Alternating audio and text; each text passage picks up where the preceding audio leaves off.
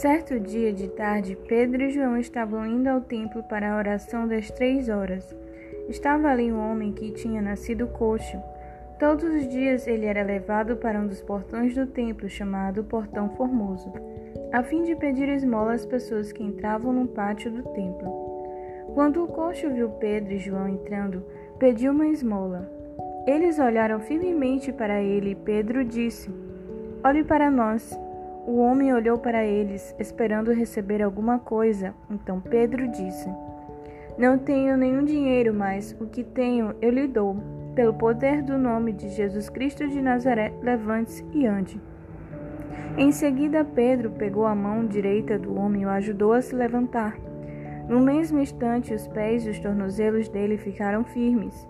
Então ele deu um pulo, ficou de pé e começou a andar. Depois entrou no pátio do templo com eles, andando, pulando e agradecendo a Deus. Toda a multidão viu o homem pulando e louvando a Deus. Quando perceberam que aquele era o mendigo que ficava sentado perto do portão formoso do templo, ficaram admirados, espantados com o que havia acontecido.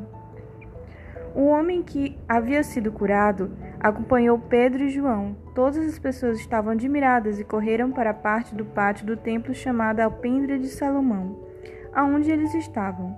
Quando Pedro viu isso, disse ao povo: Israelitas, por que vocês estão admirados? Porque estão olhando firmemente para nós como se tivéssemos feito este homem andar por causa do nosso próprio poder ou por causa da nossa dedicação a Deus?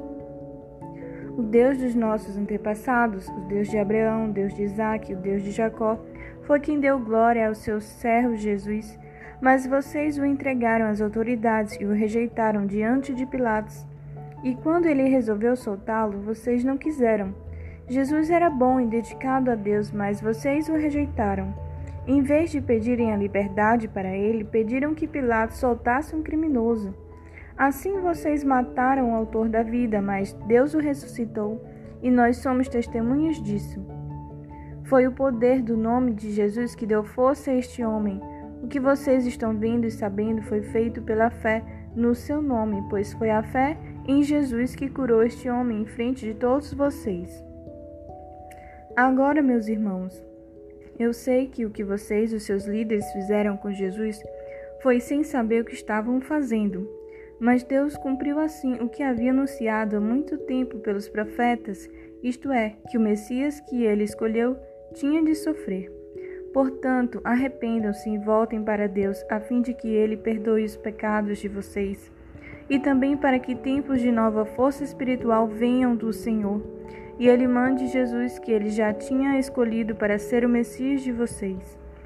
Jesus precisa ficar no céu até chegar o tempo que todas as coisas serão renovadas, como Deus anunciou há muito tempo pelos seus fiéis mensageiros, os profetas. Pois Moisés disse: do meio de vocês, o Senhor Deus escolherá e enviará para vocês um profeta, assim como ele me enviou. Obedeçam a tudo o que ele lhes disser. Aquele que não obedecer será separado do povo de Deus e destruído. Samuel e todos os profetas que vieram depois dele falaram a respeito destes dias.